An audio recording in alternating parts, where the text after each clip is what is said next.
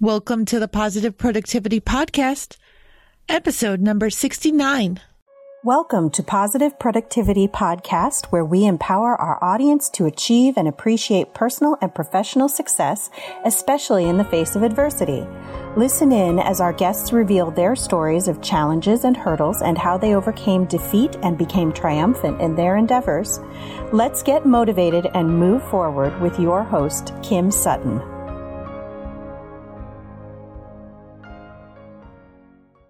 When I started my business in 2012, I started it on Elance. If you haven't already heard the story, my husband and I needed a little bit of extra money, and I saw my two options as working at a gas station third shift after working my full time day job, or starting a freelance business from home. Seeing as I wasn't going to be making much more than 750 an hour working at a gas station, and also seeing that a lot of the competition in the virtual assistant space was overseas contractors charging $3 an hour, I went in at $8 an hour.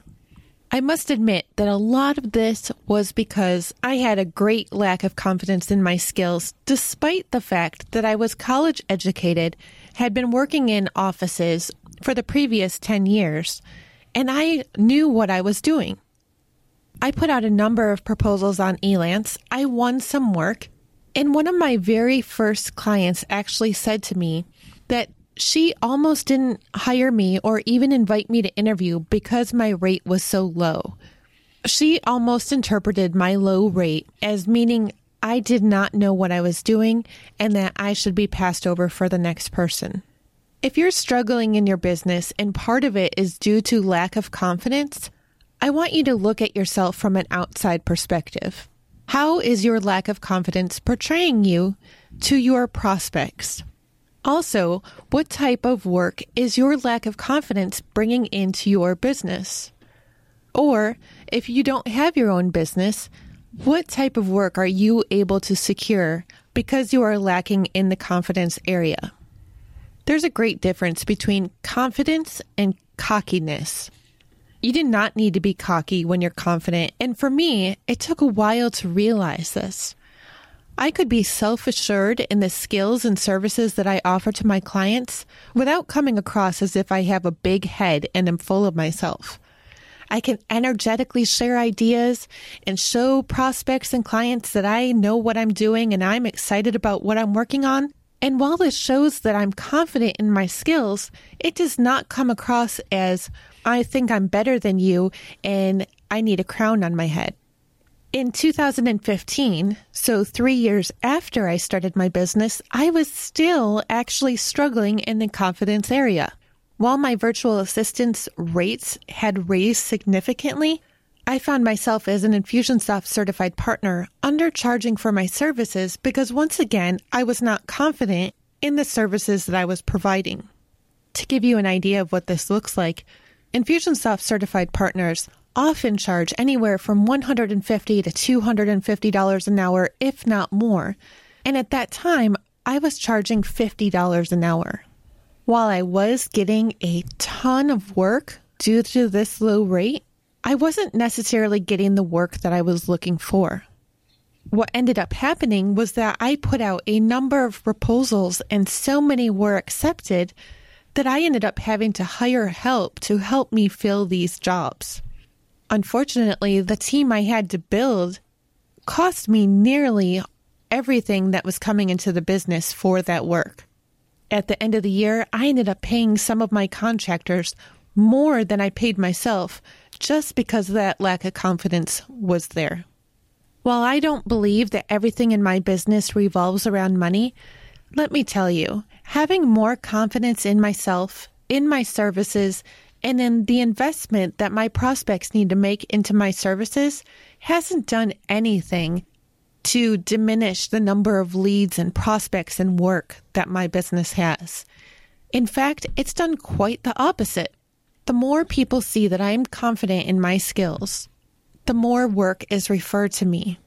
And I fully believe that the same could happen for you the only person that you need to worry about is you. If you are in a service based industry, Stop looking at your services as a commodity and look at the value that you are offering to your clients. What is the value of that? How are you fulfilling their needs? Then turn that all around and look back at yourself with pride that you are delivering upon those needs and expectations. When I was growing up, my parents always taught me that the worst response I could get was a no. So, what would be the point in not asking in the first place? If you have confidence in the services that you are offering, then go for what your heart is telling you. When you ask for the investment that you believe you are worth, the worst response you can get is no, but at least you know that you've put yourself out there. This goes well beyond prospects and bringing work into your business as well.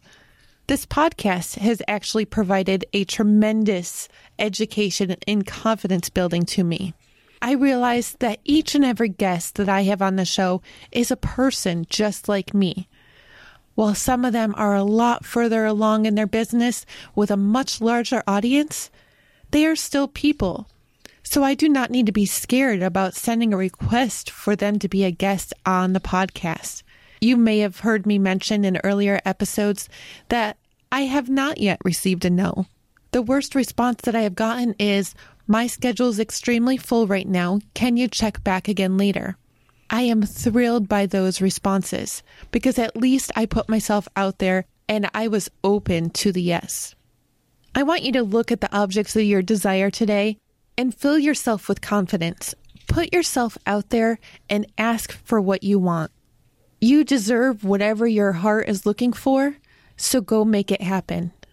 Until the next episode, I hope you have a positive and productive day.